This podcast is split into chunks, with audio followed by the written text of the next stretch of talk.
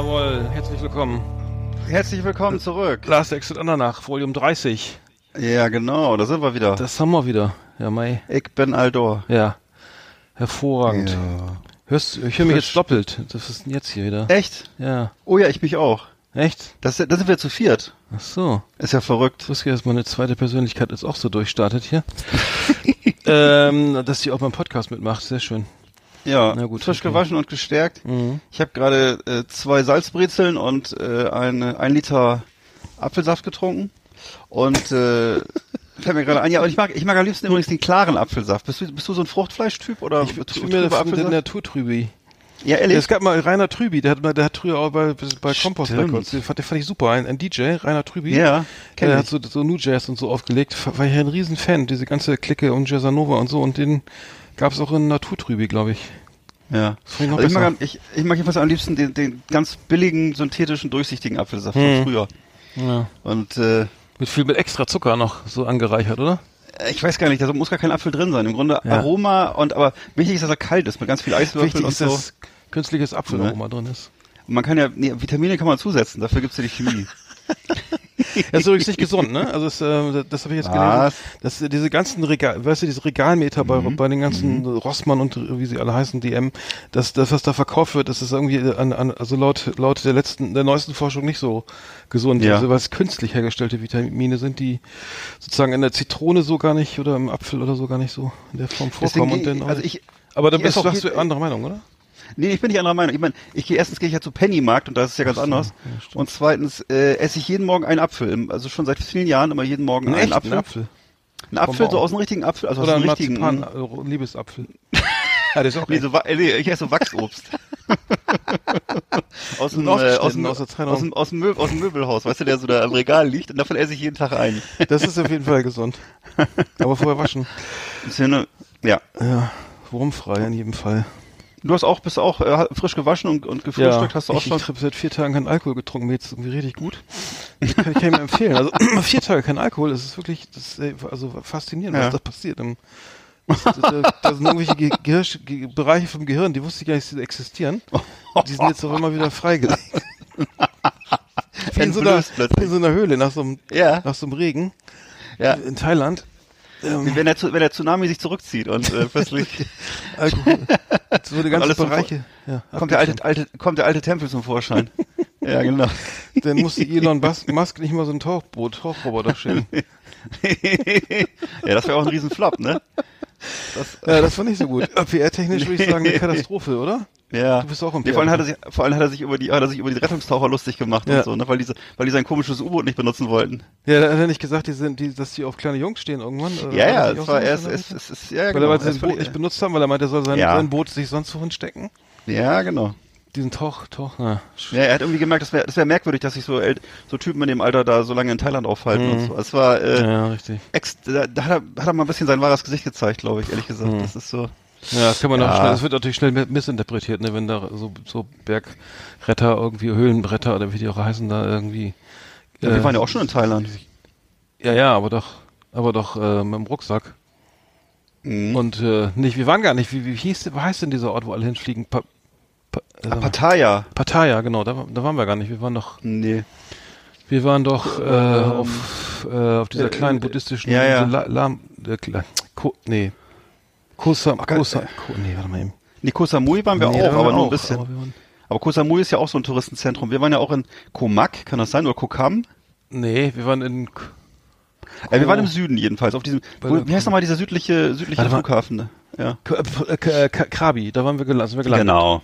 Das haben wir gelandet. Und dann sind wir mit dem Boot, wo wir dachten, das schafft es überhaupt nicht zu der Insel. Ja. Wie hieß denn diese scheiß Insel? Nicht Lamu, die war voll Kenia. Das war so ein Boot, das bestand praktisch nur aus dem Motor. Im Grunde, das war wie in so einem Söldnerfilm aus den 80er Jahren. Das war so ein schrottreifes Boot, auf dem so braun gebrannte, grimmige Thais saßen. Ja. Und das bestand im Grunde nur aus so einem... Mit so einem Nur, das waren wir dann halt schwitzende Touristen mit Koffer. Und... Und das Schiff, das bestand eigentlich nur aus diesem dampfenden, qualmenden Motor. Ja, und musste auf so einer kleinen Planke zwischen diesen beiden laufenden Wellen durchlaufen, um auf so einen Sitzplatz zu kriegen. Ja. Und dann weiß ich noch, dass wir sind ja direkt durchgeflogen von Hamburg nach Haiti nach Bangkok, dann direkt weiter nach Krabi und dann direkt auf das Boot, also ohne Pause sozusagen, schon 48 Stunden wach oder gefühlte 30 Stunden ohne Schlaf.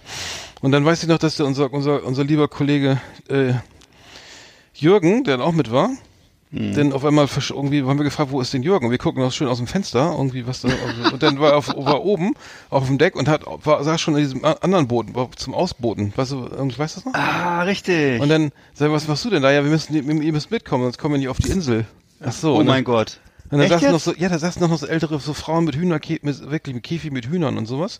Und wir mussten auf das kleinere Boot umsteigen. Und dann hat er uns aber nicht Bescheid gesagt. Und ich wusste ja nicht, ich wusste gar nicht, dass wir da waren, wo wir hin wollten. Ja. Und dann habe ich mir meinen Rucksack geschnappt und dann sind wir da rein. Und dann mussten wir doch im Wasser aus dem Boot, aus diesem kleineren Boot, da sind wir Richtung Insel gefahren und das konnte aber nicht an den Strand, weil da so viel Wellengang war. Die Brandung war zu stark. Da mussten wir doch im Wasser, ins Meer springen. Stimmt. Und dann mussten wir mit der Tasche an Land laufen. Ja, über den Kopf, den Rucksack, und dann habe ich überall fliegende Fische gesehen vor mir. Also echte. Wow. Und dann dachte ich, das ist ja jetzt gar nicht hier Center Park, Bispinger Heide. Und dann mussten wir noch durch den Dschungel, das weiß ich auch noch. Nee, genau, da standen noch welche, da haben uns begrüßt da auf der kleinen Insel. Ja. Ich hab den Namen vergessen. Mann, wie hieß die denn? Ja, die Eingeborenen, die wahrscheinlich gehofft haben, dass wir sie jetzt befreien. Nein. Und dann gehe ich mit meinem Rucksack an, stehe ich an Land da. Ich habe gedacht, wie schön, ich habe es geschafft, ne? Guck drauf, also kanadische Flagge drauf genäht. Und das ist ja gar nicht meiner. Oh! Er hat doch den falschen Rucksack eingepackt. Stimmt! Du hattest den falschen Rucksack. Ach, ich dachte, ich nehme einfach mal ein, das muss ja schnell gehen. Was haben wir denn gemacht?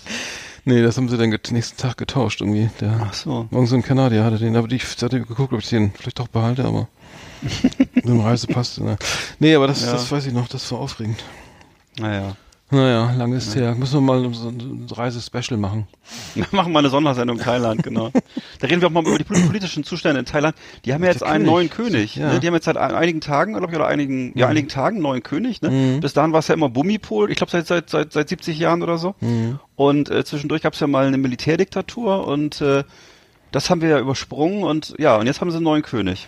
Und der ist so Fan vom Starnberger See, ne? War das nicht so?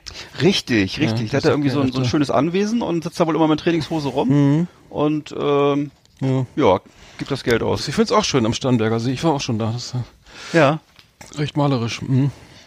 Ich kenne jetzt nur den Wörthersee, aber mit Starnberger See ist auch bestimmt auch schön. Mhm. Ja. Wörthersee kenne ich auch nur aus dem Fernsehen. Ja, den kenne ich. Weiß ich nicht. Wieder was war los diese Woche? Achso, wir haben Feedback bekommen, Hörerfeedback. Uns hören ja auch Leute zu. Aljona hat sich tatsächlich gemeldet, ne? Und hat das Buch gekauft, was ich empfohlen habe. Und zwar T.C. Boyle, Drop City. Also, gute Buchempfehlung. Stehe ich nach wie vor zu. Hm. Und prima, dass unser Podcast auch Kaufinteresse liefert. Ne? Ja. Dass alle im Stoff sind, dann irgendwann schreiben wir mal eine Klassenarbeit. Genau. Ja, toll. Nee, vielen Dank fürs Feedback. Was war sonst noch los? Ich war übrigens im Planetarium Hamburg bei der Le Voyage Abstrait von Raphael Marionneau. Das ist so das Planetarium Hamburg. Warst du schon mal drin? Wow, nee. Das ist ja so eine super teure Anlage da, mit der man so super geile Lichteffekte und so natürlich erzielt an dieser Kuppel, und die machen ja in der Regel halt in die so sozusagen so eine, wie sag ich das, normalerweise ist es ja didaktisch, ich sag mal, also zu Schulungszwecken, ne? So ist okay, wo ist denn jetzt hier Mars und Neptun, Sternzeichen, Fische, und genau, und das war jetzt so ein Entertainment Spaß. Cool. Fing auch so ein bisschen so an mit, dass man, also es war sehr geil gemacht, weil Raphael Marionneau hat die Musik geliefert und zwei VJs haben sozusagen das da an die Decke gezaubert mit ihren Computern, mit ihren Rechnern, und es fing ganz geil, weil erst siehst du so die Skyline von Hamburg und dann geht so langsam die Sonne unter. Also, ne, du guckst an die, und liegst du so auf diesem Sessel und guckst an die Decke und dann rundherum, also unten ist so Hamburg zu sehen, und dann kommt der Nachthimmel, dann haben sie die Sternzeichen so, also die Sterne eingeblendet, und dann, oder beziehungsweise erstmal die Erde hat sich so entfernt, und das war schon sehr spacey, und dann wurde es halt wirklich sehr so Mayday-mäßig, also Mayday würde ich nicht sagen, aber es war halt dann nichts mehr, wo man noch was hätte lernen können über das Sonnensystem, sondern es ging dann wirklich so um um eine Party. Richtig heftige Musik, also zwischen Lounge, Chill-Out und House und ja. Teilweise sehr, sehr, sehr psychedelisch, also so trippy. Aber das ist ja sowas, was du auch, achso, das ist vielleicht auch zu beruflich, ne? Aber du bist ja mit so einer Musik auch sehr befasst und du kennst ja auch so eine Musik, ne? Und gerade, ich glaube, die französische Musik und so, da kennst du dich auch, glaube ich, sehr gut aus. Ne? Ja, das ist ja ein DJ, der, also schöne Grüße an Raphael Marionneau, mit dem wir schon länger hier zusammen auch irgendwo durch die meine Tätigkeit. Richtig, ja, ja. Genau, der macht ja tolle Compilations, also die Le Café Abstrait und diese. Ach, das ist der, Mensch. Ja, ja, und das, ja, was er macht, ist halt Le Voyage Abstrait, das ist sozusagen das, seine Show, die er im Planetarium Hamburg macht, und zwar seit 18 Jahren. Und das ist echt, kann ich nur empfehlen. Also das war. Also ich kann auch nur diese CD-Reihe empfehlen, die höre ich seit vielen Jahren und die läuft bei uns also zu jeder Mahlzeit und überhaupt. Es ist so schöne Musik, die man immer so nebenbei hören kann. Also das ist cool. Mhm, ja. Und es gibt auch eine Queen-Show da am Planetarium Hamburg. Habe ich gesehen.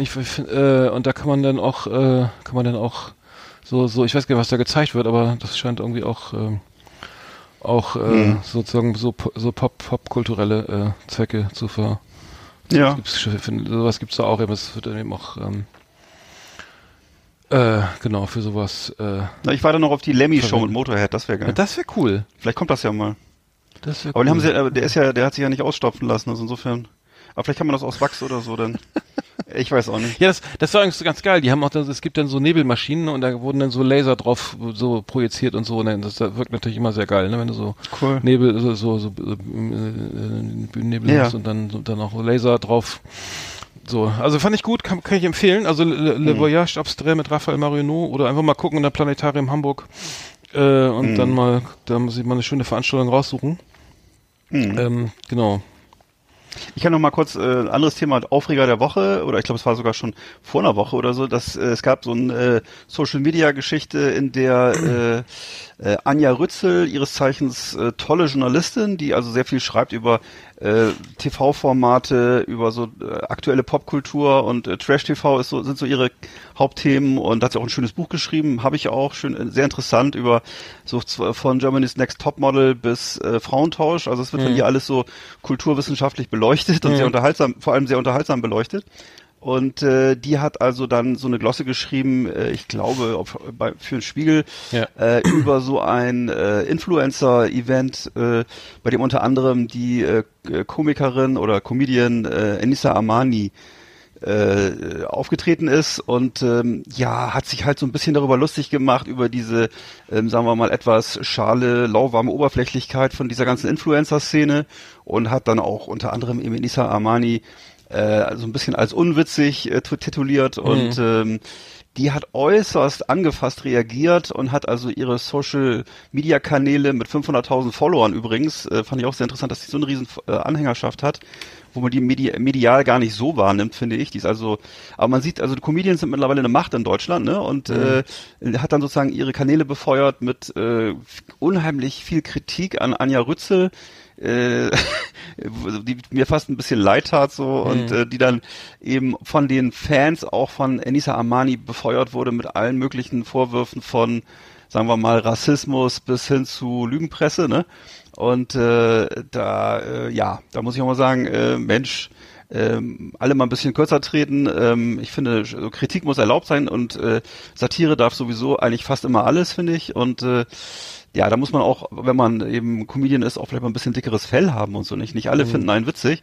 Ich glaube, Atze Schröder muss seit vielen Jahren damit leben, dass alle sich über ihn aufregen oder ihn doof finden. Oder Mario Barth muss auch ein dickes Fell haben. Also mal ein bisschen entspannt bleiben so, ne? Und nicht alles immer so schwer nehmen. Ich habe das gar nicht direkt verfolgt, aber also sie hat auf jeden Fall, also es ging ja dann ging die AfD wurde dann ja noch, hat er auch noch was dazu gesagt, dass sie das dass das ja ein guter journalistischer Beitrag war, und dann wurde es auch gleich wieder ins Gegenteil, also das wollte Anja Rützel wahrscheinlich auch nicht. Nein, natürlich nicht. aber dann das ist ja furchtbar. Also auch gleich wieder aufgegriffen und gesagt, jetzt gibt's wieder noch die AfD als Support oder so, war das nicht so? Das braucht glaube ich kein Mensch, oder? Das ist also und vor allem nicht, wenn du so eine junge kritische Kulturwissenschaftlerin bist, dann ist bestimmt nicht dein Begehr der AfD zu gefallen. Das ist mit Sicherheit nicht die Taste, der Knopf, den sie drücken wollte. Da kannst du aber sicher sein. Nee, das ist einfach nur, es hat auch gar nichts mit der Herkunft von der Dame zu tun oder irgendwas, sondern es geht eigentlich nur darum, vielleicht auch mal solche Medientrends, so Influencer etc. einfach auch mal in Frage zu stellen. Das muss ja möglich sein. Mhm. Naja. Also sie hat ja 511.000 Abonnenten Follower auf Instagram. Mhm. Abonnenten auf Instagram. Ja, okay. Das habe ich irgendwie nicht so... Ich muss mir mal reinfuchsen. Irgendwie das, hochinteressant auf jeden Fall. Ich bin ja immer noch im Fußball nochmal ganz kurz angerissen. Das ist ja der vorletzte Spieltag. Der drittletzte Spieltag passiert am Wochenende irgendwie. Bayern ist noch nicht Meister, weil Dortmund immerhin noch unentschieden gespielt hat. Also Bayern hat jetzt 4 Punkte Vorsprung.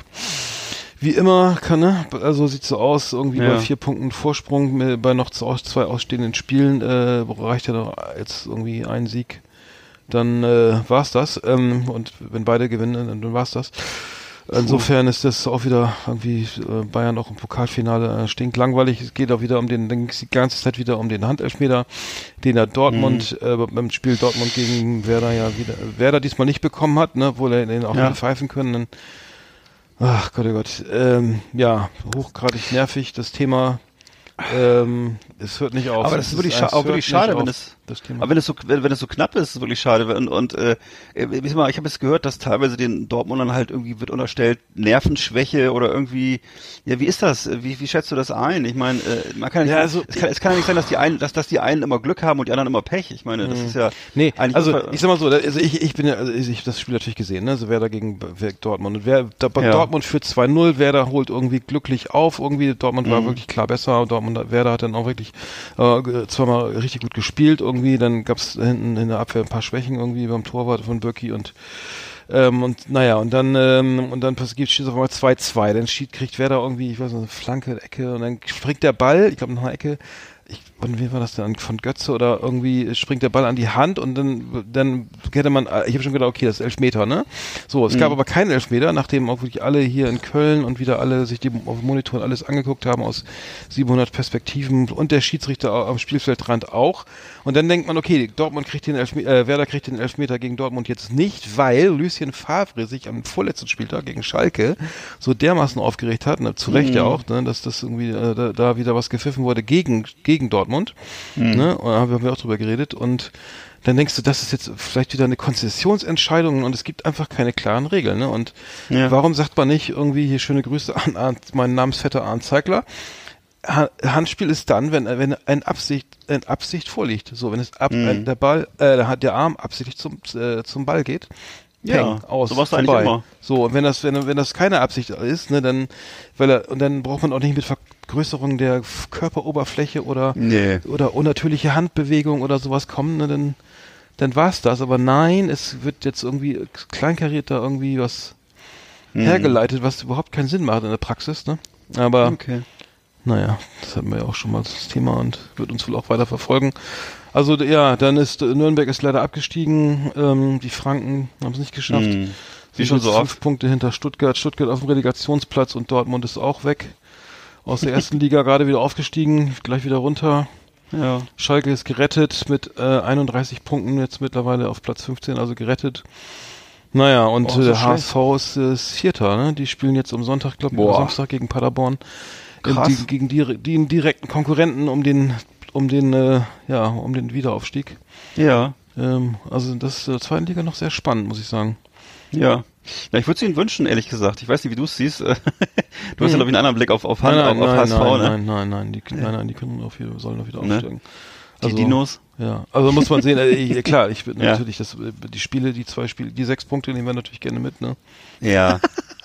Nein, das klingt fies. Die gehören schon in die erste Liga. Ja. Aber es schwächeln alle. Paderborn hat verloren, Union hat verloren und HSV hat auch verloren. Also keiner will richtig aufsteigen, außer Köln. Die sind jetzt schon aufgestiegen.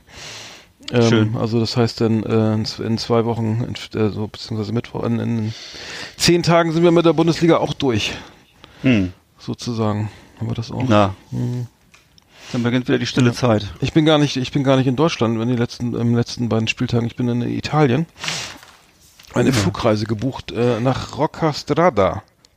Ja, da kannst du ja vielleicht, die kenne ich nicht, aber kannst du ja vielleicht Primera Division gucken, oder ist das nicht? Ja, jetzt? Könnte ich machen, wenn mich das interessieren würde. Achso, interessiert dich das gar nicht? Nee, nicht so. Ich dachte, du interessierst dich einfach für guten Fußball. Ich habe übrigens über die Firma Opodo meinen Flug gebucht und dann wurde der irgendwie storniert und dann wieder nicht und ich war irgendwie etwas unsicher. Und habe mich dann heute bei der Lufthansa Hotline gemeldet, weil ich überhaupt nicht wusste, ob meine Flüge irgendwie gehen, weil die wurden also laut Flughafen München storniert, von München nach Pisa. Also ich fliege von Hamburg nach München, von München nach Pisa und die beiden Pisa-Flüge waren irgendwie storniert. Und also ich sagen, Service 1A. Also ich war schwer begeistert. Ich lobe selten, aber muss ich in dem Fall mal machen. Ich staune auch gerade, dass du mit Lufthansa fliegst. Das ist ja so auch sehr ungewöhnlich. Das ist ja ein bisschen so, mit Lufthansa bin ich zum letzten Mal 1980 geflogen oder so, weil das irgendwie mir doch dann zu teuer war immer und so. Nee, das ist tatsächlich so gebucht schon. Und die haben jetzt auch, es ist nicht Lufthansa, sondern ein Flug im Auftrag der Lufthansa mit Air Dolomiti. Oh, lecker, das Eis, ne? Hm? Ja, das fliegt auch nicht. Ja, Air Dolomiti, ja? Air Dolomiti kenne ich überhaupt nicht. Ich muss mal gucken. Klingt irgendwie nicht so. Obwohl, man weiß es nicht. Sehr cool. Naja, denn. Willkommen an Bord. Ja, und dann gucken, wie es da. Also es ist auch nicht besonders warm. Also Rocca Strada liegt irgendwie zwischen Pisa und Siena. Hm. Ich war da noch nie. Ich war, glaube ich, als Kind in Italien. Das ist schon sehr lange her. Ich war dann lieber in Thailand mit dir. Aber ich werde berichten. Toll. Ich werde berichten. Ja. Genau. Lässt du dir schön den guten Wein und das gute Olivenöl die Kehle hinunterrinnen. Ja, mal schauen, was da so ankommt. Also genau, da müsste man ja wieder langsam wieder anfangen mit Alkohol, ne? Ja, da kannst auch Gelati und das gute Mineralwasser auch. Mhm. Und so. Da gibt's ja viele gute Sachen in Italien. Ja, habe ich schon gehört. Ich werd berichten. Schmökerecke. Erlesenes aus Literatur und Leben. Lesen, vorlesen, nachlesen auf Last Exit Andernach mit Arndt und Eckart. Unsere Schmökerecke.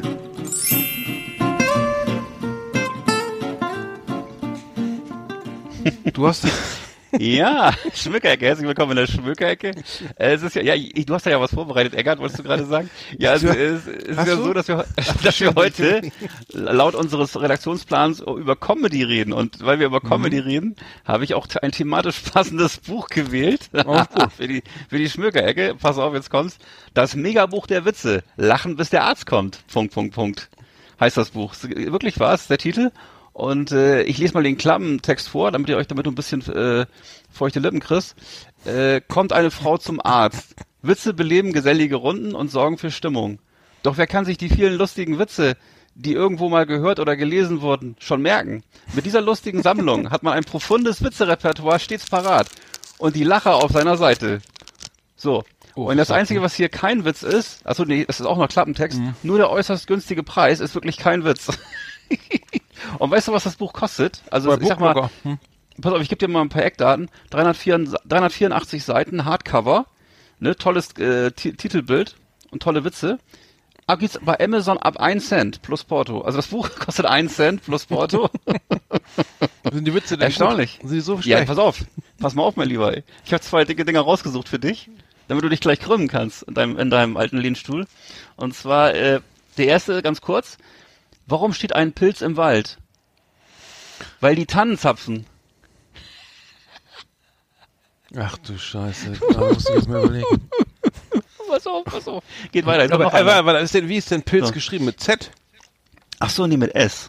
Ja, siehst du, das muss man erstmal wissen. Okay. Ich hab's trotzdem verstanden. Ja, Mensch. Schön. Pass auf, kommt noch einer. Fallen 2 Schokoladen die Treppe runter. Sagt die eine, oh Mann, ich habe mir sämtliche Rippen gebrochen. Mehr als 1 Cent würde ich davon nicht. Pass auf. Meint die andere, was soll ich erst sagen? Ich bin voll auf die Nüsse gefallen. Oh no, ernsthaft? Ja. Na gut, und das eben mal 384, 1 Cent, da kann man nicht meckern, oder? Mit Versand. 3 € Versand. Nee, achso, Entschuldigung, plus Porto, das stimmt. Gebundenes Buch, das gibt's ja nicht, ab 1 Cent. Ja. Das ist aber, okay, da waren ja wahrscheinlich die besten Witze, die du gerade vorgelesen hast, oder? Das waren die waren, also ich finde, das schon richtig dicke Dinger. Bei Amazon Verkaufsrang 1.067.000. Obwohl es so billig ist. Gut. Ja gut. Das ist noch, das muss noch durchstarten, ne? Das ist ja noch eine Luft wir geben jetzt ein bisschen Starthilfe. Also bist du dir Top 10 ist nicht mehr weit. Also ich setze jetzt noch keine einzige Kundenrezension. Was ist das denn? Ich schreibe dann mal eine. Schreib mal eine. Das kriegen wir jetzt. Das pushen wir jetzt hoch. Tippen. Dann machst du so schräge Buchstaben. Ja. Hm. Das müssen wir jetzt zwischen Game of Thrones 7 und 8 müssen wir das jetzt kriegen. Mhm. Genau. Hab ich jetzt mit angefangen übrigens, Game of Thrones. Ja, erzähl.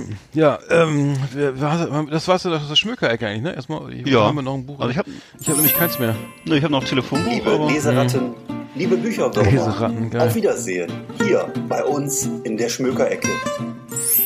Nee, ich habe mit Game of Thrones angefangen. Ich war, nachdem ich ja jahrelang verweigert habe, weil ich das irgendwie, ich konnte damit nichts anfangen. Ich bin aber auch so ein, du bist, glaube ich, auch so, bist du nicht auch so ein Typ, der auf so Medieval Metal oder diesen ganzen, hier Viking Metal und dieses ganze verkleidende Ritter, Wikinger und Schwertschwingen und sowas, finde ich alles ganz furchtbar.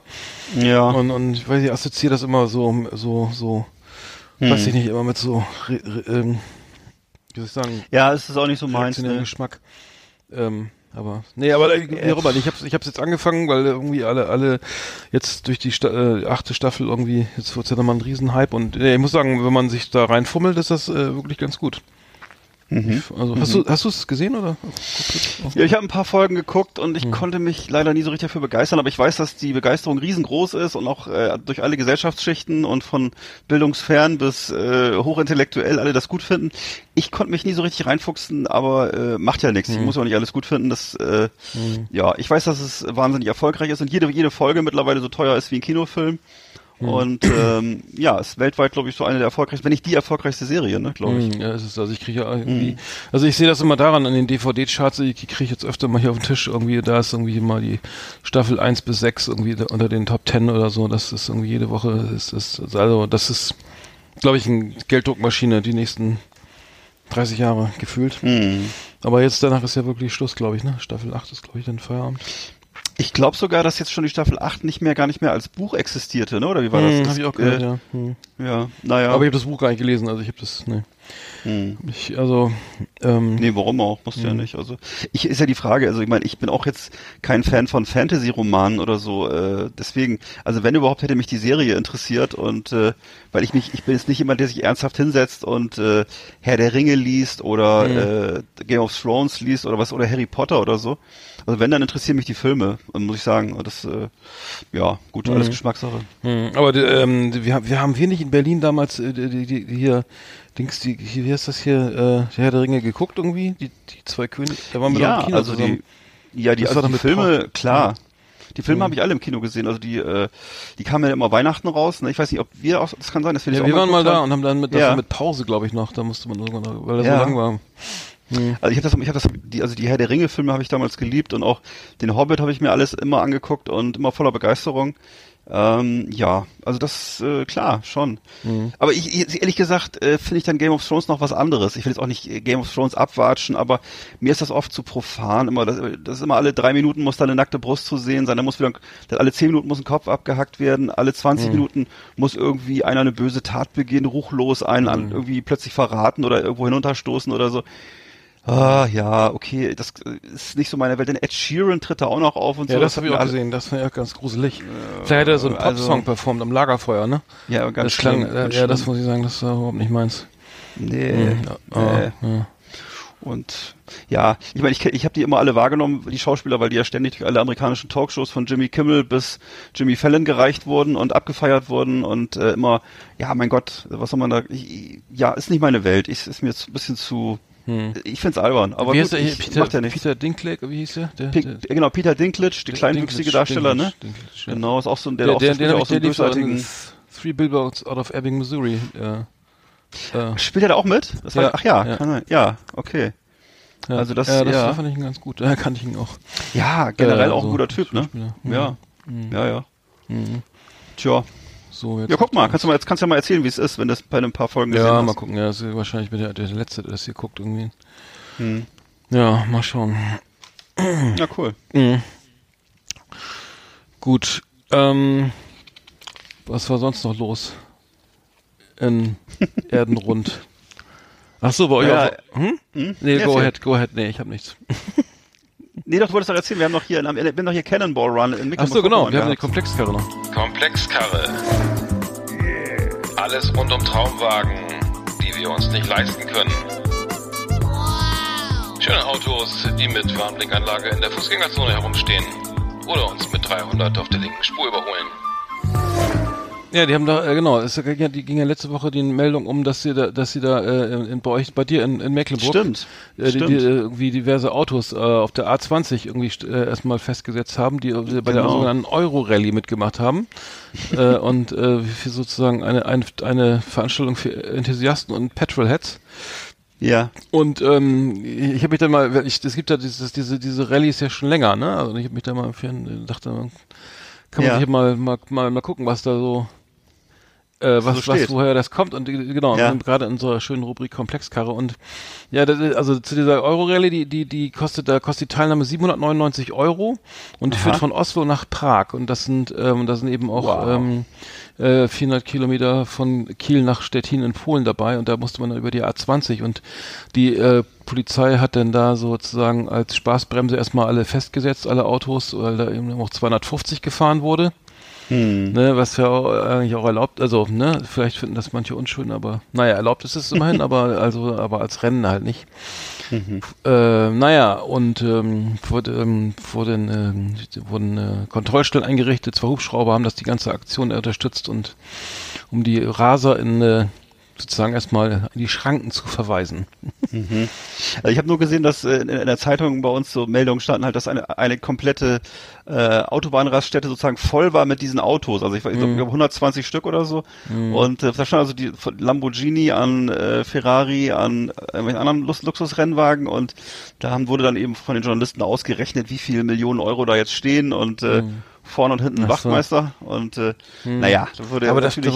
aber das war natürlich, dann war nie, was ist denn dabei hier? Da sind Opel Manta ist dabei, und Audi TT, und also und Golf GTI, und Ford Capri oder so. Also das ist jetzt auch nicht nur, also SLKs dabei, und dann irgendwelche Ford, was ich... Also auch so, meinst du auch so normale? Ja, normale, auch so Tuning, aber die haben erstmal schön alle, ich meine, gut, die kleben sich alle erstmal schön die ganzen, wie heißen die Decals auf die Autos, ne?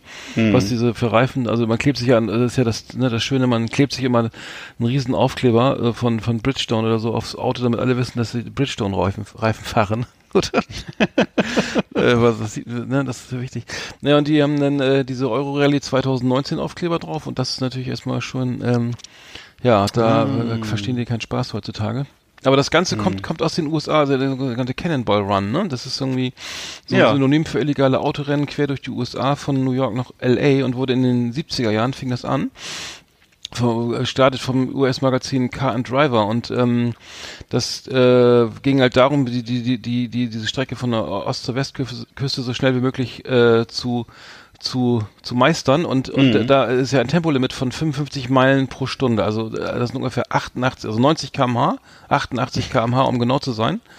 Das ist hier so gefühltes Innenstadttempo, also in Städten wie Hamburg habe ich das Gefühl, da wird prinzipiell ein bisschen schneller gefahren, also als in anderen Städten oder so. Das ist natürlich nicht schnell, ne, was man da fahren darf. Und wenn man dann da mitmacht, dann geht man natürlich schon, dann ist natürlich die Gefahr, dass man erwischt wird und so und angehalten wird und gelasert wird, und dann verliert man die wichtige Zeit. Und das Ganze ist eben schon uralt. Ne? Gab es ja auch hier dann einen deiner Lieblingsfilme, ne? Ist auch hier...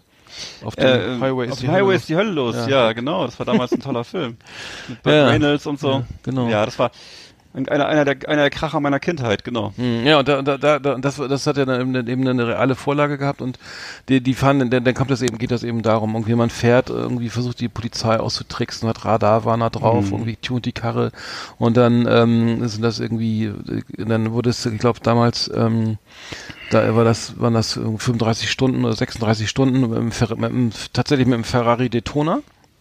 Ja. Und dann muss man eben auch Tankpausen einrechnen und sowas, ne? Und dann gab's den Gumball, der wurde dann danach gestartet, irgendwie auch auf Grundlage. Und Genau. Und da gibt's ja, das habe ich jetzt mitgekriegt, es gab ja diese, du weißt das auch noch, ob MTV zum Beispiel gab's ja diese Formate hier von Jackass, glaube ich, mit Johnny Knoxville und Bam Margera und so, das waren damals so die Helden unserer Jugend, die dann da mitgefahren sind und da tolle Abenteuer erlebt haben und so, ne? Und das wurde dann auch so als Serie, als Serienformat runtergebrochen, ne? Ja. Konnte man dann jede Woche verfolgen und das fand ich damals höchst unterhaltsam. Mhm. Und ich kann mich auch noch erinnern, dass auch mal Joko und Klaas mit ihren irgendwelchen Showformaten da teilgenommen haben in Amerika und ja, fand ich immer alles sehr aufregend und spannend, was sie da gemacht haben. Also es gibt den Cannonball Run, gibt's noch irgendwie, den Cannonball Run Europe, den gibt's, es steht am 29. Juni geht's los. Für 4.695 Pfund kann man sich anmelden. Okay. Und dann kann man da, sind schon 7 Nächte mit Frühstück und so und Abendessen dabei. Ach so. Die Decals, also die Aufkleber sind dabei. Hm. Und, naja, und dann geht's los. Das weiß ich gar nicht. Aber die Tickets musst du selber bezahlen, ne, wenn du irgendwo geblitzt wirst. Ja, ich glaube, die sind nicht dabei. Das wird nämlich, das kannst du nicht bezahlen. Das startet in Belgien. Ja. Und wo das Ziel, muss ich mir jetzt gucken. Auf jeden Fall findet das statt. Also es ist in dem Fall cool. Auf jeden Fall aktuell. Kann man noch mitmachen und zwar. Weiß ich nicht, es geht dann Martins Château du Lac in Belgien und dann geht es irgendwo hin. So, ja, macht ja nichts. Ja, also genau. Auf dieser Website steht es nicht. Okay, den Gumball fand ich irgendwie ganz interessant, weil das ist ja sozusagen, es baut ja darauf auf und das ist ja der Gumball 3000, ich weiß nicht, ob da Kim Schmitz mal mitgefahren ist. War das irgendwie?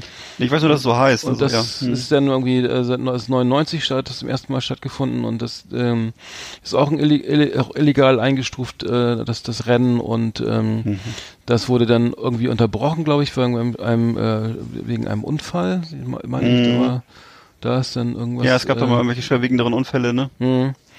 Genau, und dann aber die Strecken waren immer so geil, weil das geht dann von Nordkorea nach, warte mal, was war das jetzt irgendwie?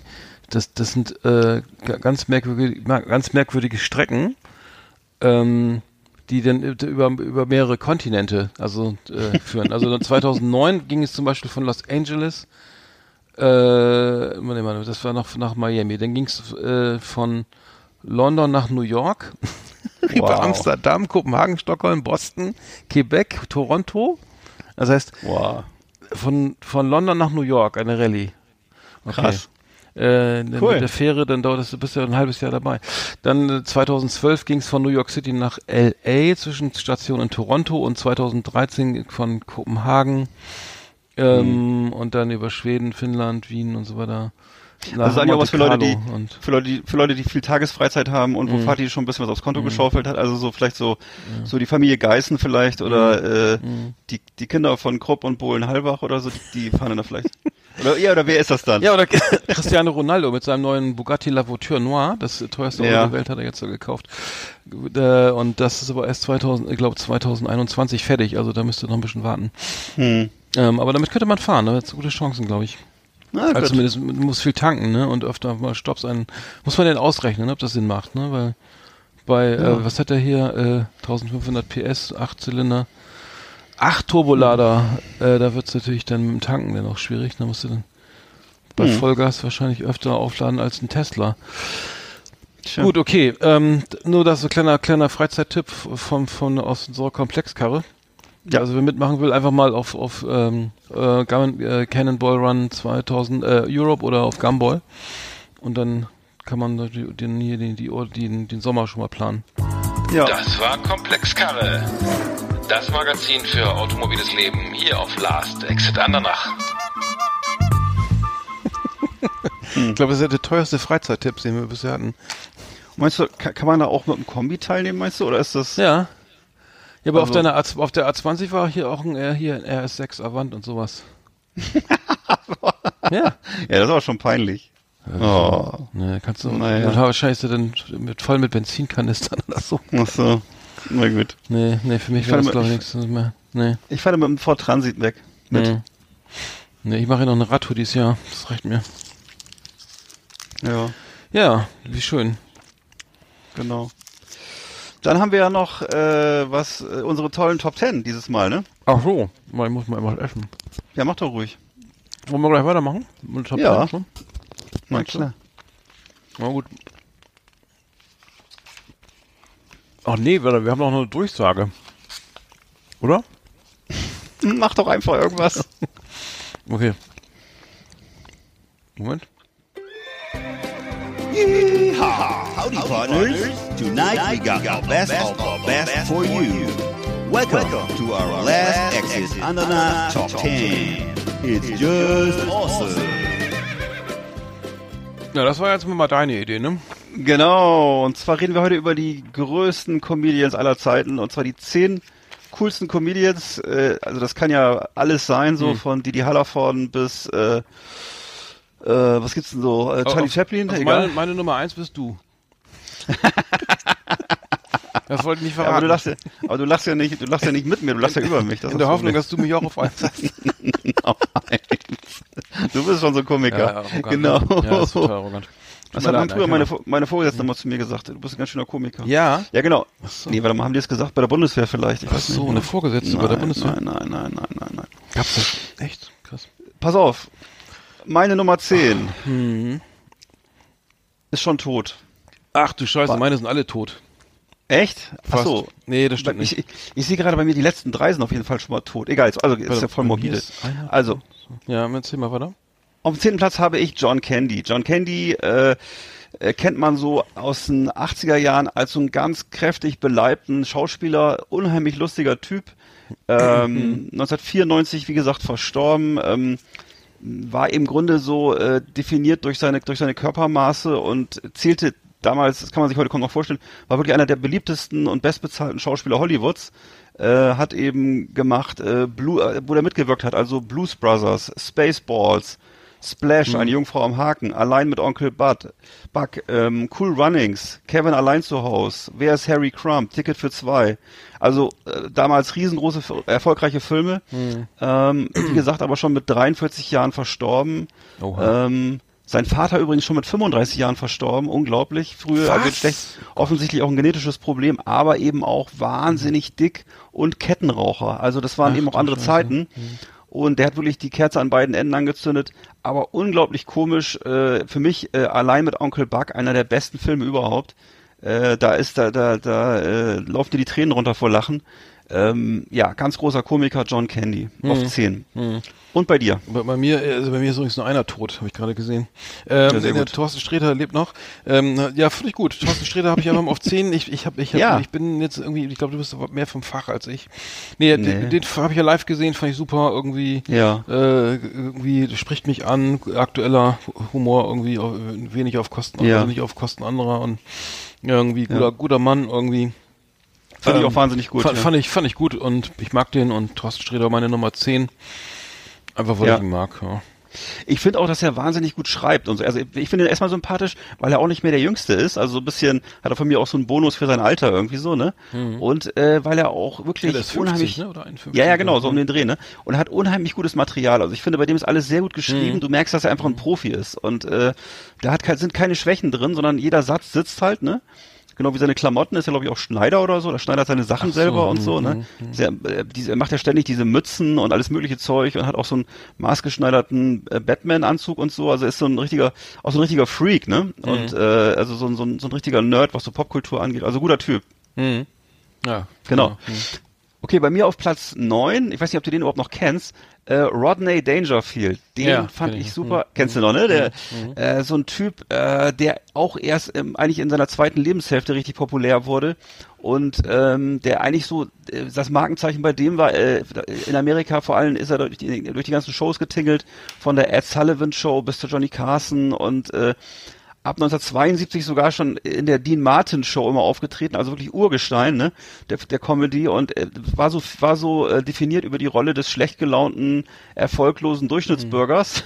Ja, der diese Glubschaugen, diese wahnsinnigen Augen. Genau, der hatte diese Augen, die normalerweise auf so eine Krankheit, glaube ich, sogar hindeuten, aber er hatte diese herausstehenden Augen und war eben, dass er auch ein wahnsinniger Live-Typ war, also er hat wirklich sein Markenzeichen war, dass er wirklich für jede Situation einen guten Spruch hatte.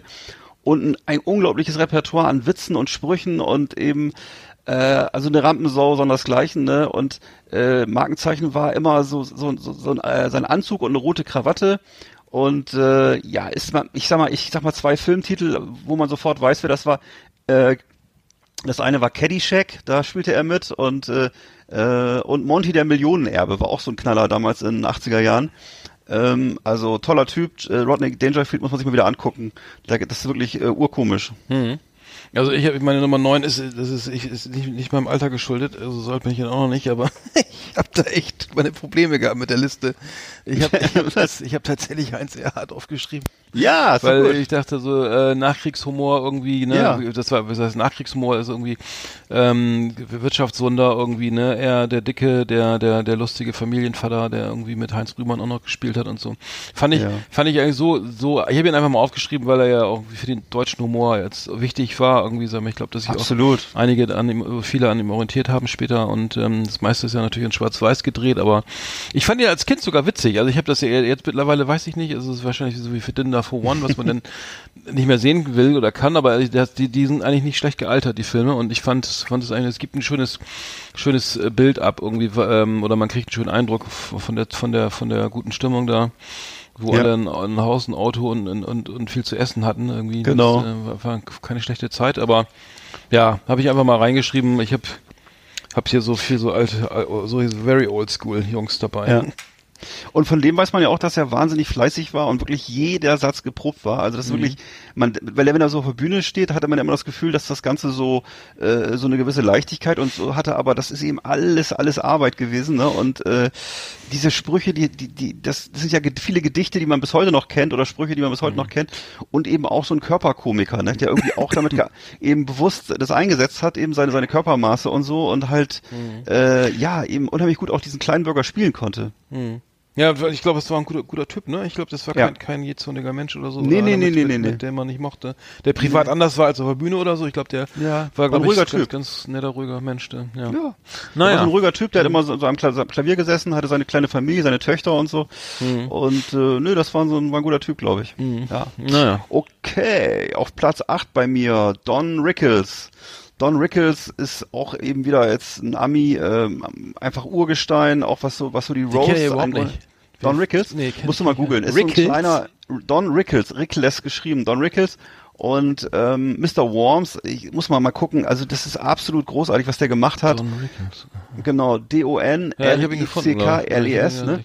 Ist so ein kleiner, dicker Typ mit so Glatze, wenn man ihn so sieht, wirkt irgendwie erstmal komisch, verschroben, ist derjenige, der das Format erfunden hat, auf der Bühne das gesamte Publikum und alle anderen Leute zu beleidigen. Also ist der Erfinder des Roasts, kann man sagen, und macht das eigentlich auch schon seit den 70er Jahren, ist 2017 leider verstorben, im Alter von 90 Jahren, an Nierenversagen. War der Stargast bei allen Talkshows, also von David Letterman bis Jimmy Fallon.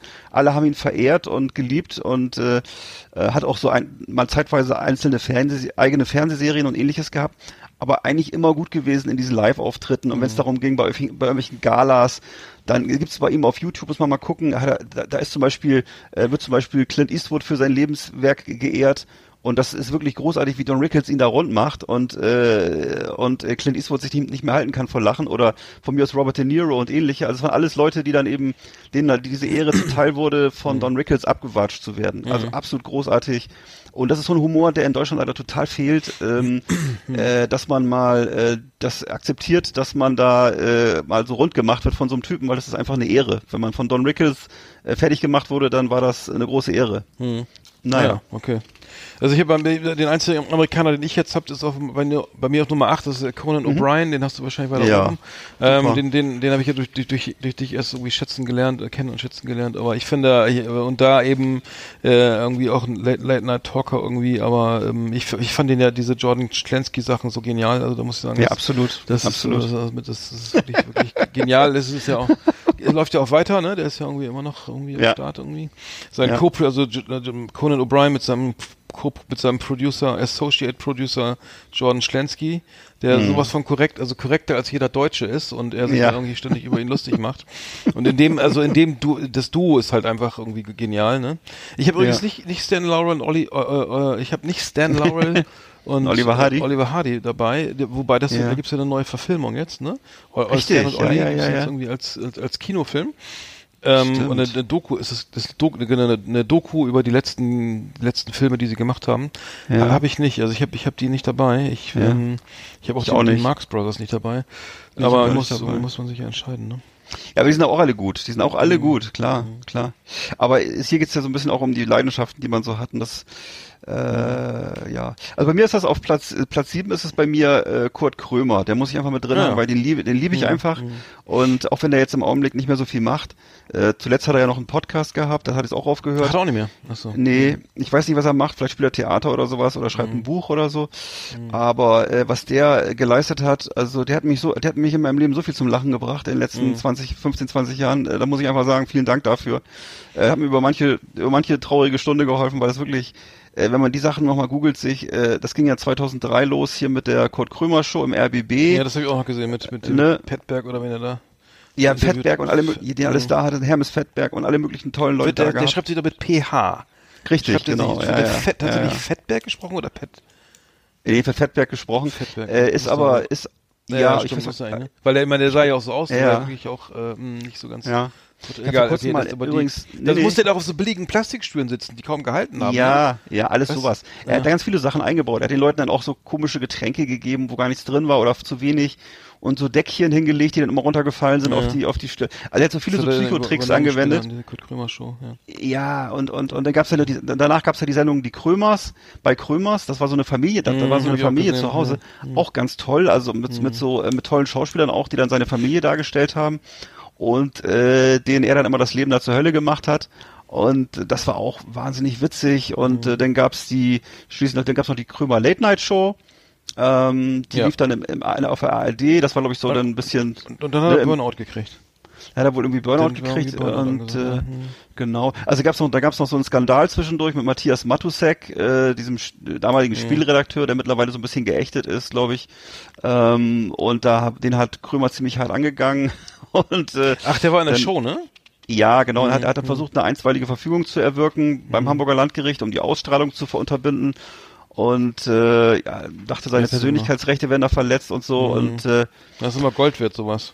Das muss was passiert. Also und seit 2014 ist er dann eben der Kurt Krömer, beziehungsweise der heißt ja in Wirklichkeit irgendwie, glaube ich, es hat so einen jugoslawischen Namen, glaube ich, oder was ist das? Bojcan heißt er? Ich weiß nicht, ich weiß gar nicht, was das für ein Landsmann eigentlich ist oder wo der Name herkommt. Jedenfalls Bojcan heißt er wohl in Wirklichkeit, der Kurt Krömer.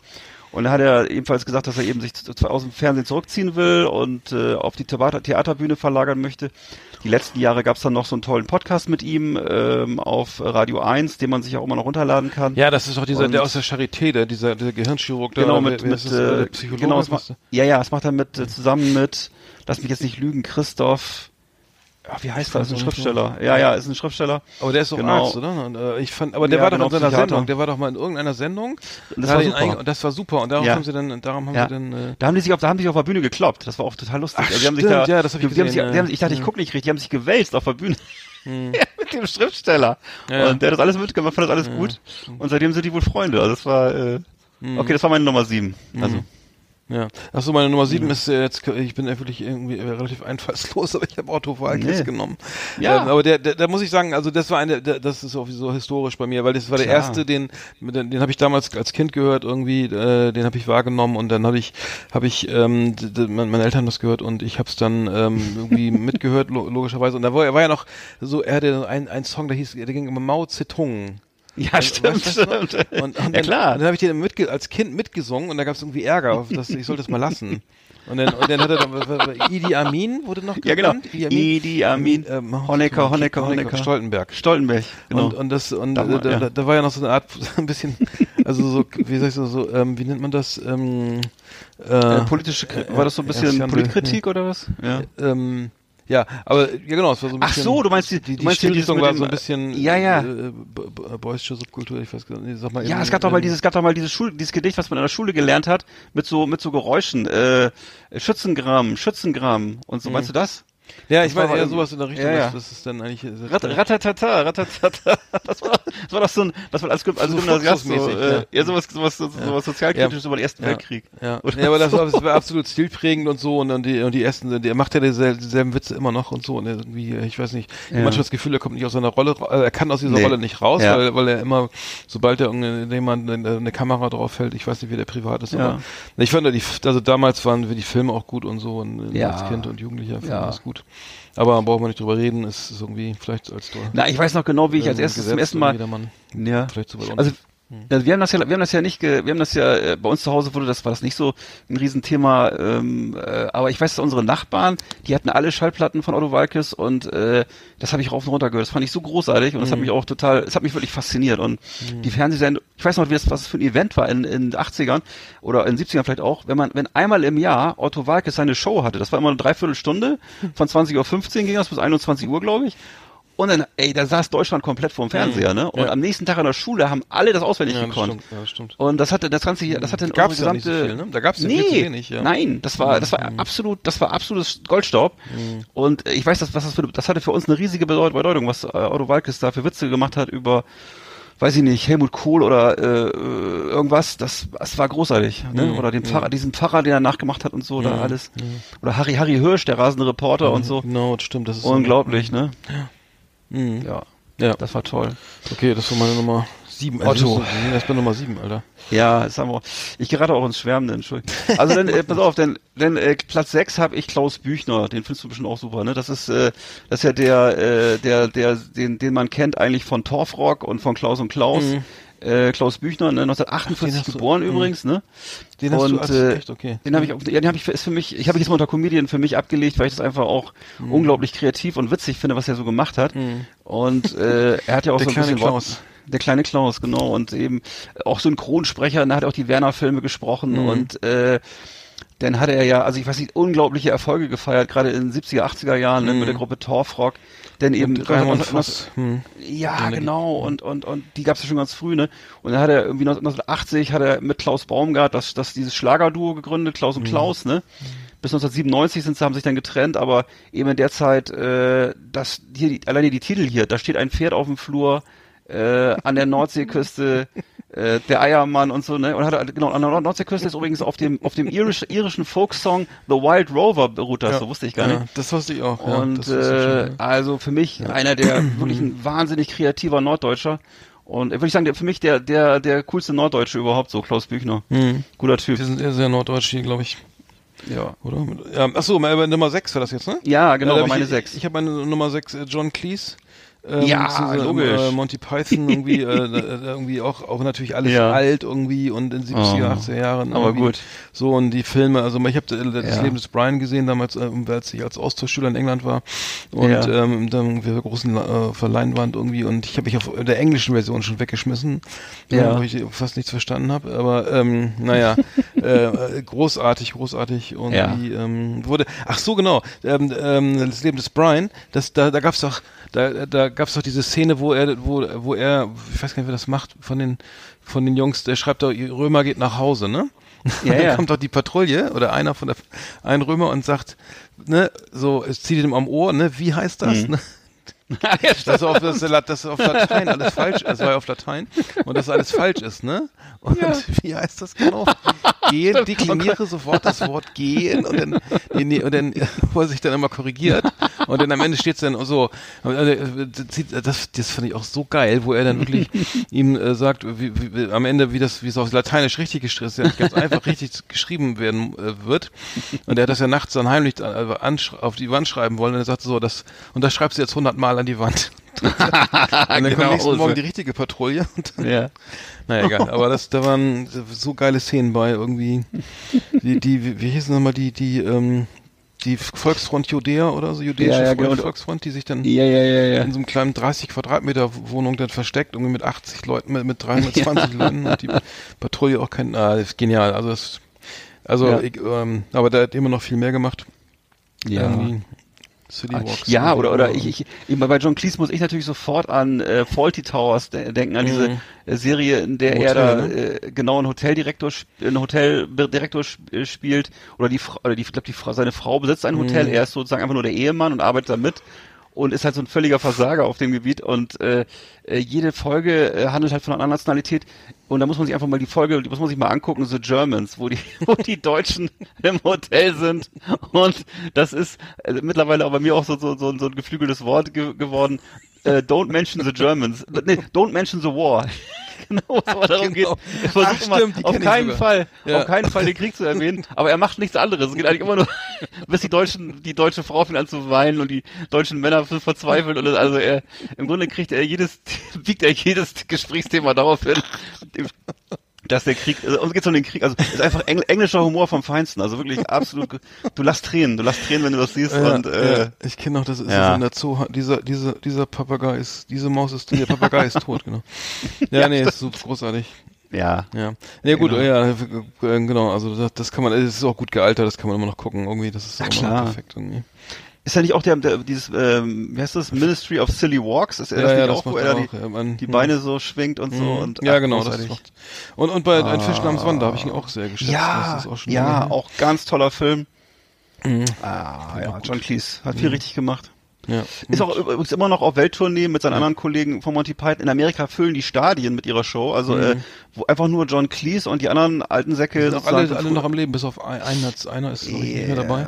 Weiß ich, ja, genau, einer ist irgendwie an Drogen oder was oder Alkohol glaube ich gestorben, aber die sind immer noch, kann man sagen, in Amerika sind das wirklich Idole und die können also da Stadien füllen mit ihren Geschichten und so. Das ist naja. Ja, genau. Bei mir ist auf Platz 5 Eric Andre, hatte ich auch schon mal erzählt. Der ist eben amerikanischer Schauspieler und Komiker mit Wurzeln in Haiti. 1983 geboren erst in Florida, also noch relativ vergleichsweise junger Mann, im Vergleich zu uns jedenfalls. Und ist seit 2012 hat er eben auf dem Sender Adult Swim hat er diese von ihm erdachte und alleine sozusagen repräsentierte Serie The Eric Andre Show.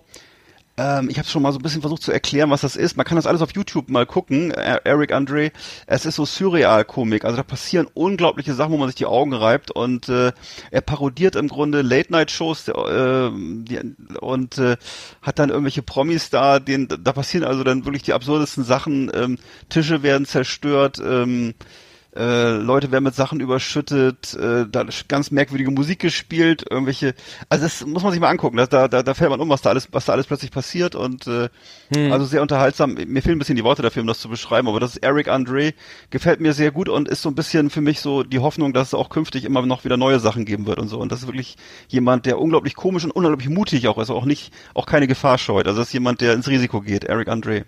Sagt mir so. Er hat so einen Afro Afrofrisur, sieht eigentlich aus wie so ein netter. Ich habe ihn gerade vor mir hier, aber ich habe auch von der Show von Adult Swim und so schon gehört, aber ich glaube, du bist auch mehr YouTube gucke ich viel, ich natürlich viel noch irgendwie klassisches Fernsehen anscheinend. Ja, klar. Aber naja, gut. Naja, ist also auf jeden Fall lohnt sich mal reinzugucken, da wenn man sich mal ein bisschen was Schrägeres reinziehen will. Ja, sind wir gute Rollen. Also ich meine Nummer 5 ist Kurt Krömer, braucht man nicht weiter drüber reden. Ja. Hatten wir gerade gesprochen. Also habe ich auch auf meiner Liste, genau wie du, ein bisschen weiter oben, meine Nummer 5. Okay. Bei mir ist dann die Nummer 4, das ist wieder was anderes jetzt hier, Rolf Miller. Was ist das denn für die? Wie heißt der? Den kenne ich auch nicht. Rolf Miller. Ja genau, Rolf, also das ist ein Deutscher, Rolf Miller und das ist ein Badenser mit starkem Akzent, der so, also wenn du das siehst, dann weißt du sofort, wer das ist. Das ist jemand, davon lebt, das ist so ein bisschen so ein Stammtisch-Quatschkopf, der immer so halbe Sätze weglässt. Also er hört immer mitten im Satz auf und es gibt hier so eine Charakterisierung, der konsequenteste Minimalist auf deutschen Kabarettbühnen, Entschuldigung. Und redet halt über gesellschaftlich relevante Themen, die er eben so auf diesem Niveau von so bescheuerten Stammtischbrüdern abhandelt. Und das macht er aber eben auf so eine, also da kommen ganz viele Phrasen vor, die man schon kennt und wo man merkt, er versucht irgendwie sich gewählt auszudrücken, aber es ist eben so, dass eben die Sätze brechen immer zwischendurch ab, weil er plötzlich wieder abschweift und Also für mich großartig, weil ich kenne solche Leute und es kommt mir sehr bekannt vor. Wer jemals irgendwo in der Kneipe saß um 3 Uhr morgens und so Leute um sich rum gehabt hat, die dann versuchen, über die Weltpolitik zu reden oder über die Asylprobleme, Bildungsreform oder ähnliches mit 3 Promille, der kennt das und es hat eine wahnsinnige Komik und das ist für mich Rolf Miller, das ist wirklich gut.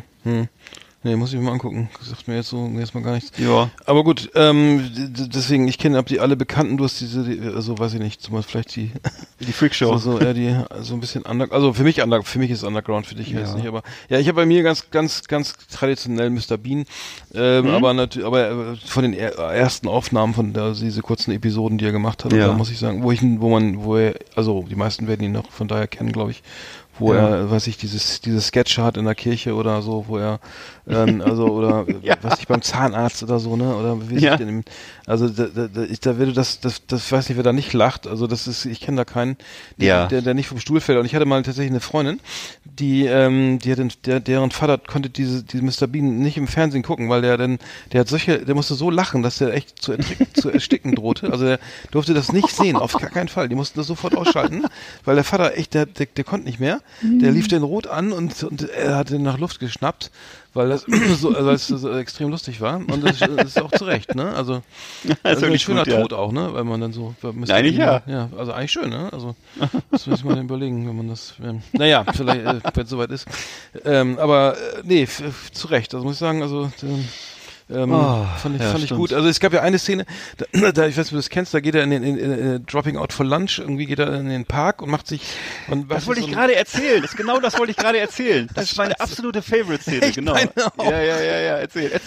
Nee, er setzt sich in den Park irgendwie und neben ihm sitzt auch ein junger Mann, der auch gerade auf der Parkbank irgendwie in seinem Mittagessen isst in Form eines Sandwiches oder diese komischen Cafés, glaube ich, oder was. Ja, diese englischen dreieckigen Sandwiches, so durchgeschnittene Toastdinger. Eine Dose Cola oder was trinken, irgendwas trinken. Und dann er hat dann irgendwie alles dabei. Er holt dann eine Scheibe Brot aus dem Socken oder so, ne? 2 Scheiben Brot.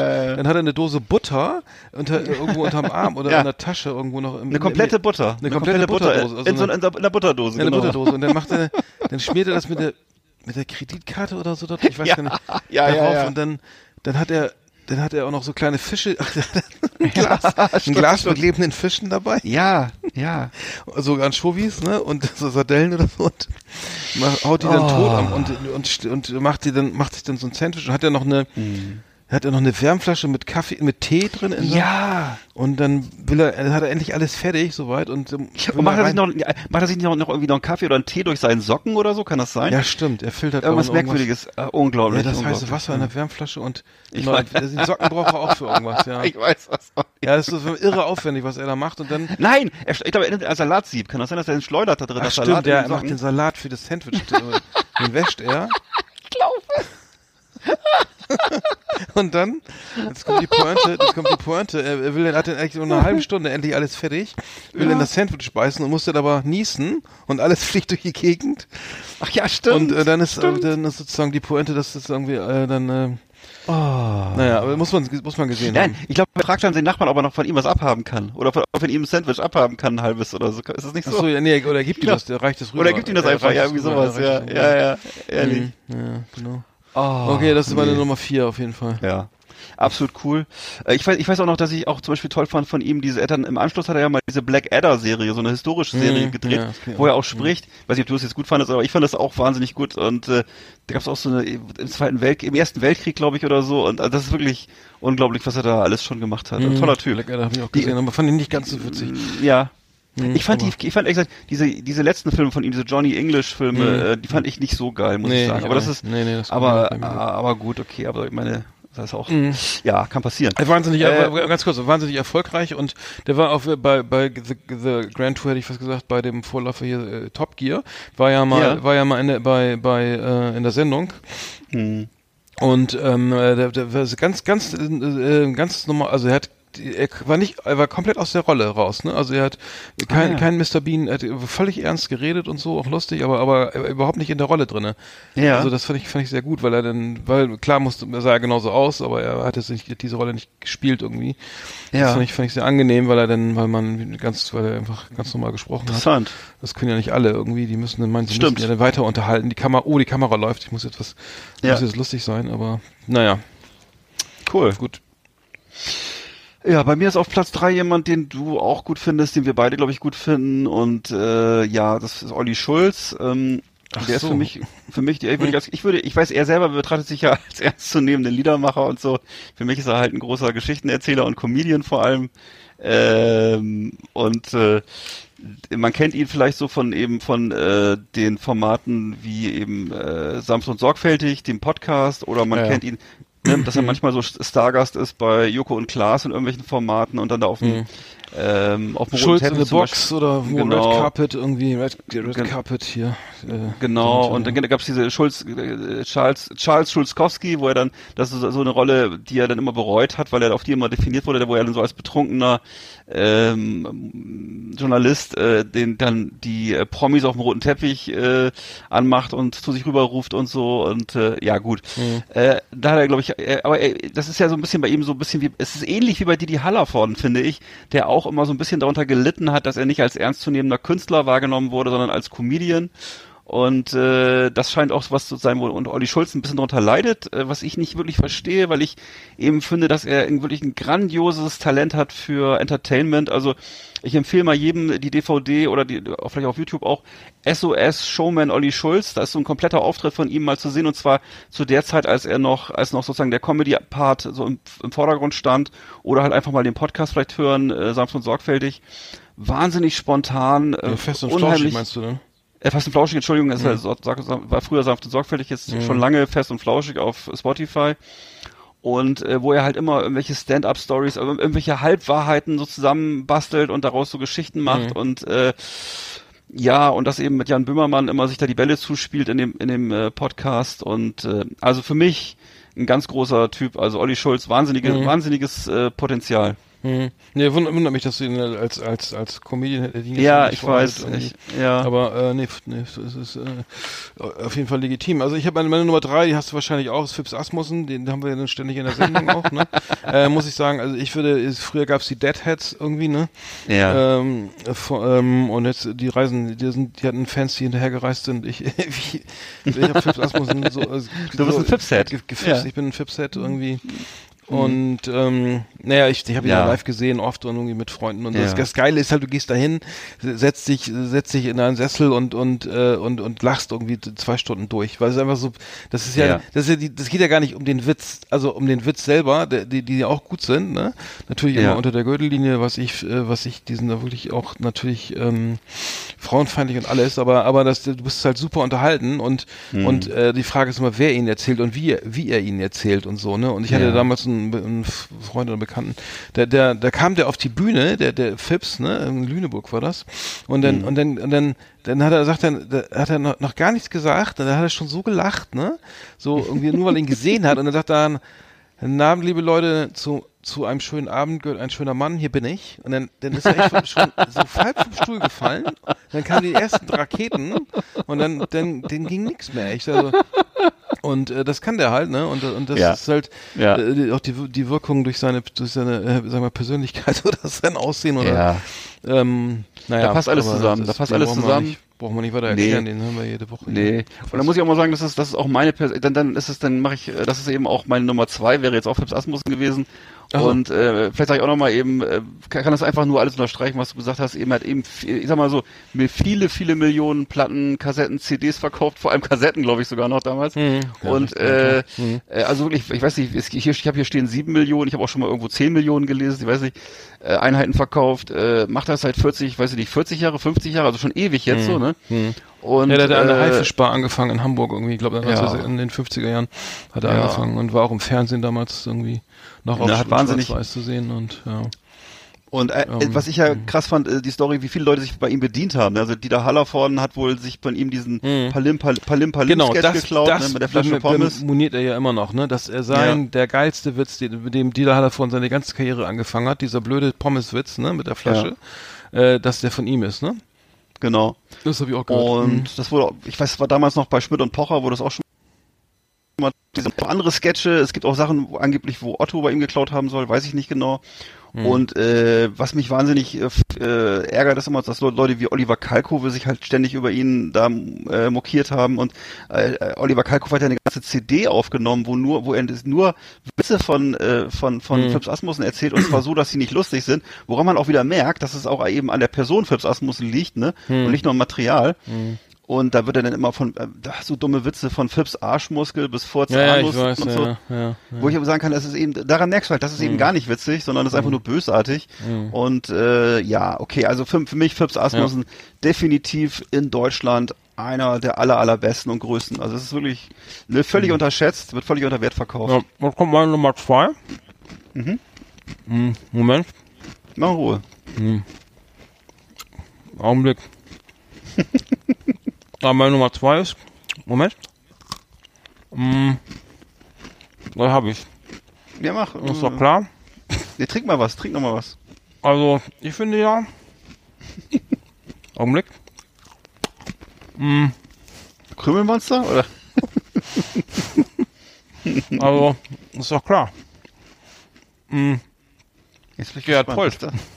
Ja, natürlich. Und das mit dem Essen, schön, was ich gerade gemacht habe. Ja, das passt, genau. Ein Zitat, ein Gerhard Polt Zitat, weil das hat er gemacht, dieses, was ich gerade versucht habe nachzuspielen, hat er gemacht in seiner genialen Serie, auch vom Bayerischen Rundfunk, Fast wie im richtigen Leben. Da hat er im Bayerischen Rundfunk Episoden, so Sketche gedreht, die einfach unübertroffen sind für mich. Und muss man...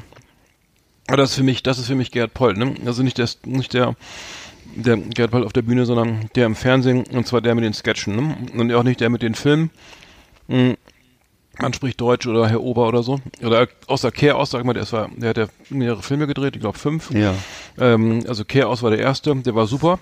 Mit Dieter Hildebrand noch, muss ich super sagen, das ist richtig geil. Dann gab's, man spricht Deutsch, habe ich auch im Kino gesehen damals, fand ich auch noch richtig geil. Und dann wurde es irgendwie ziemlich schlecht. Irgendwie, da hat er Humanus Erectus oder was hat er so ein paar Sachen gemacht, die fand ich dann nicht mehr so gut oder eigentlich auch nicht, überhaupt nicht gut. Aber das Allergenialste, findest du, glaube ich, also ist, glaube ich, auch dein Geschmack gewesen, oder ist diese Sketche, wo er dann halt einfach Alltagssituationen, ne? Also ob es im Finanzamt ist, ne? Ja, Mai, gleich sperren wir ab oder so, ne? Wer ist denn noch und so? Ja, ich bin Comedian und so, ne? Ich bin Alleinunterhalter. Ja, setzen Sie mal her und so, ne? Ja, ja. Und dann kommt sie rein mit Gisela Schneeberger, kongenial, ne? Ja. Ja, Herr Schmock, ne? Ich habe Ihnen ja noch Abinstich hingestellt, ne? Hinter den Vorhang, ne? Also ich kann es gar nicht nachmachen, ich müsste jetzt irgendwie ein bisschen üben. Kannst du aber der Bienenstich hinterm Vorhang.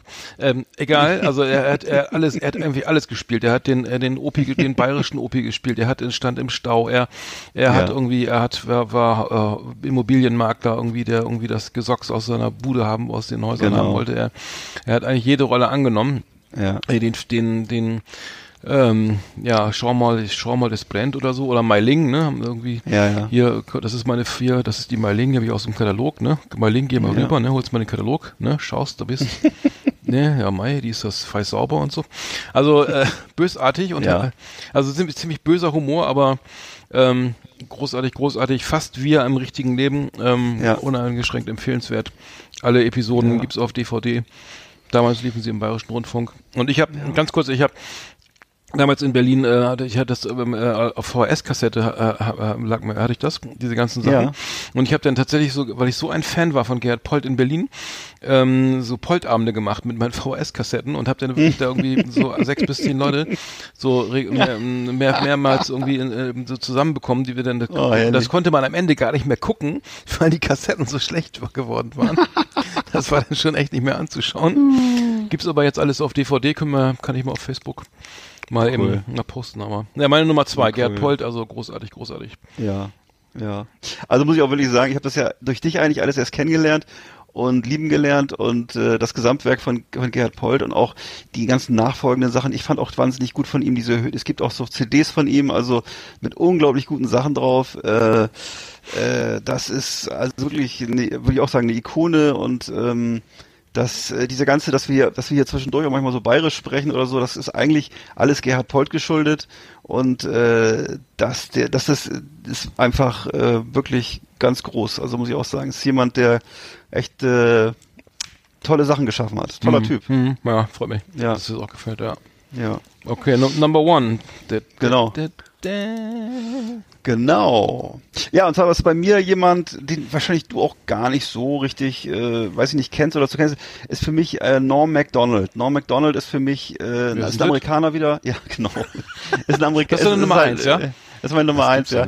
Ist ein Amerikaner und ist für mich der größte lebende Comedian. Ist wirklich für mich ist das ein Held. Das ist wirklich, der wird dieses Jahr 60 Jahre alt. Hat eben mitgespielt bei Saturday Night Live, gehört dazu zum Urgestein. Es ist eben in Amerika eine ganz wichtige Serie, Saturday Night Live. Das kenne ich, ja. Ne? Mhm. Und der hat auch diverse Hollywood-Auftritte gehabt, so in den 80er, 90er Jahren. Hat dann irgendwann in den letzten Jahren mal auf YouTube eine ganz tolle Show gehabt, die Norm Macdonald Live hieß. Norm Macdonald Live zusammen mit Adam Egede als Kompagnon. Wie soll ich das jetzt mal sagen? Also es ist einfach jemand, der wirklich für mich der brillanteste Comedian ist, nicht der größte Star der Branche, aber eben geradezu, also absolut legendär für seine Talkshow-Auftritte bei Jimmy Kimmel oder Conan O'Brien oder David Letterman. Da gehörte er wirklich zu den gefragtesten Gästen, weil er einfach eine unheimlich kreative Art hatte, Gespräche zu führen. Also es gibt keinen, der mich so zum Lachen bringen kann wie Norm Macdonald. Das ist wirklich absolut unberechenbar, erzählt irgendwelche scheinbar altmodischen Witze, also ist im Grunde vielleicht ein bisschen wie Gerhard Polt, also er erzählt so alte Witze und wirkt total harmlos wie der nette Opa von nebenan und ist dabei aber total abgründig so, ne, und das ist also absolut großartig und total verrückt auch, wirklich verrückter Typ und er hat also jetzt mittlerweile auf Netflix eine Show, die heißt Norm Macdonald Has a Show, ist aber eben auch so ein politisch unkorrekter Typ, dass er die Show schon wieder verloren hat. Also Netflix hat ihn wieder abgesägt nach einer Staffel. Also alle lieben ihn, also die Stars lieben ihn alle. Also er macht halt so eine Show, Norm Macdonald hat so eine Show und da kommen dann halt alle hin, was Rang und Namen hat, kommt da hin und er lässt sich da interviewen eben von Mike Tyson bis David Letterman bis, weiß ich nicht, also alle großen Stars, wo sich die anderen Talkshows die Finger nachlecken, die kommen zu ihm. Weil die halt wissen, das ist absolut Qualität, was er da macht. Und aber er ist eben auch so, er haut halt manchmal auch Sprüche raus, die halt nicht so gut ankommen. Und ich weiß nicht, was er jetzt zuletzt wieder gesagt hat, aber eben, er hat manchmal so komische Sprüche drauf, wo in Amerika ist eben sehr stromlinienförmig alles. Und und da ist er manchmal ein bisschen zu hintergründig für und ist immer so ein bisschen glücklos, dann verliert dann wieder seine Sendung und so, weil er halt irgendwie Quatsch erzählt oder so.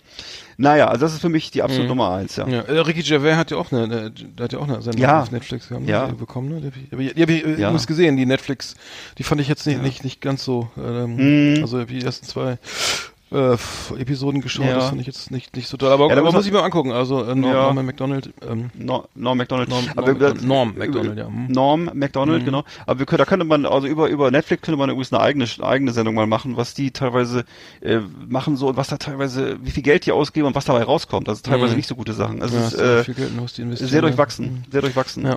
Also meine Nummer 1 ist also völlig langweilig und völlig vorhersehbar, wenn man mal die ersten. Ja, sagt er erstmal. Loriot. Also als Bremer muss ich irgendwie, er hat das die meiste Zeit oder die erfolgreichsten Sachen und so weiter bei Radio Bremen gemacht und klar ist man aufgewachsen und so und man hat das irgendwie als Kind aufgesogen, man kannte alles auswendig, man kannte die beiden Opis, Herr Klöbner und Herr Dr. Müller-Lüdenscheid oder wie sie alle heißen in der Badewanne oder so, man kennt wirklich alles und den Anzugkauf oder das ich habe es irgendwie jahrelang auch immer zitiert, es gab ja, also Loriot zu zitieren war ja dann auch echt einfach, ne, ob du irgendwie im Kaufhaus bist oder dieses ach was, ne, irgendwie, das ist was irgendwie, wir hätten gern ein Bett, ne, ja, wir haben da eine Couch-Triangulation oder das klassische Horizontalensemble.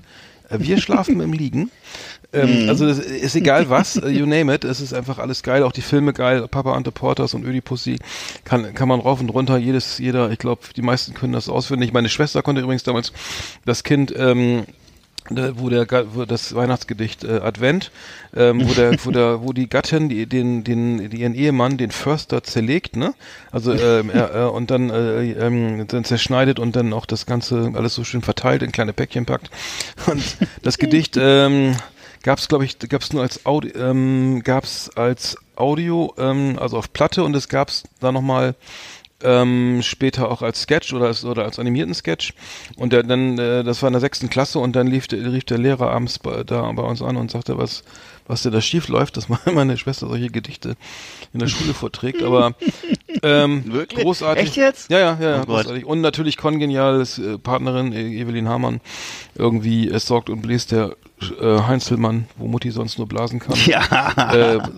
Ohne Evelyn Hamann wäre auch Loriot wahrscheinlich nicht ganz so erfolgreich und toll. Stimmt.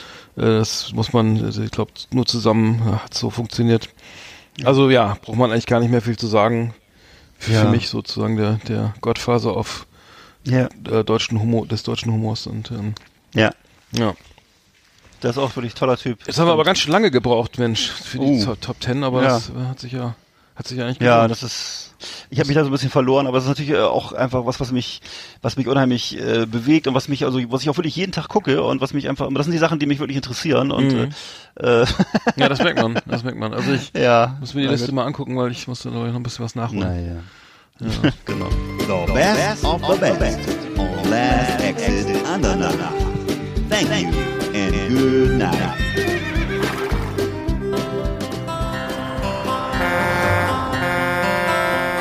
So, mein Name ist Manfred Opitz. Ich bin Kraftfahrer aus Leidenschaft. So, 1978 höre ich Last Exit Andernach. Da vergeht die Zeit auf dem Bock wie im Flug. Und ich komme ruckzuck vom Güterverkehrszentrum Bremen runter nach Neapel. Und da wollte ich mich bei den Jungs dafür bedanken, dass sie sich seit 40 Jahren treu geblieben sind. Und die Gags zünden nach wie vor. So, ich sag mal toi toi toi für die nächsten 40 Jahre.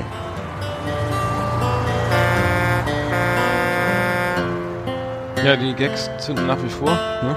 Ja, danke schön für dieses Kompliment, lieber Manni. Sehr gefreut, ja. Ich wusste gar nicht, dass wir schon so lange im Geschäft sind, aber... Ja, groß nach Bremen. Wir geben uns Mühe, ne? Das vergeht echt wie im Flug mit dir, die Zeit, Eckart, muss ich sagen. Also, ja, kann ich nur so zurückgeben. Auf jeden Fall. Jetzt sind wir auch schon wieder am Ende. Wir sind ja schon, haben wir irgendwie hier derbe überzogen, also halbe Stunde länger als sonst. Aber warum nicht, ne? Ja, hat ja Spaß gemacht. Kann man ja mal machen. Ja, tut ja nicht weh. Solange der Speicherplatz auf der Festplatte ausreicht, kann man hier aufzeichnen bis zur Sonnenwende, bis draußen wieder kalt wird. Obwohl kalt ist ja gerade nicht, warm ist ja gerade nicht. Ja, war eine schöne Sendung. Ja, war ich auch, hat Spaß gemacht. Ja, hat absolut Spaß gemacht, finde ich auch. Genau. Gut, dann wollen wir mal gucken, was nächste Woche so im Busch ist. Aber ja, vielen Dank erstmal, dass wir wieder so frei sprechen konnten. Liebe Grüße in die Runde. Ja, schöne Grüße nach draußen. Ne? Guckt euch mal alles auf YouTube nochmal an. Ah, gibt's so viel zu gucken. Vielleicht können wir die Top 10 auch mal reinstellen bei uns irgendwie auf Facebook, dass das jeder mal sieht, oder? Genau, klar. Ne? Klar. Ja, machen wir mal. Machen wir auch mal. Cool. Ja gut, dann würde ich sagen, husch ins Bettchen. Ja. Und nochmal ein bisschen was auf YouTube geschaut. Genau. Obwohl, wir sind ja immer so früh draußen. Mittwochs ab 12 könnt ihr uns wieder hören. Last Exit Andernach. Bis dann. Tschüss. Bist du schon weg? Nein, ich wollte dich mal was sagen lassen. Ist alles gut. Wir müssen jetzt Schluss machen. Ja, achso, bist du drauf? Achso, scheiße. Nein. Tschüss, ne? Ja. Ja. Ich mach jetzt mal Stopp hier. Tschüss. Die Sendung ist zu Ende. Macht's gut. Zini.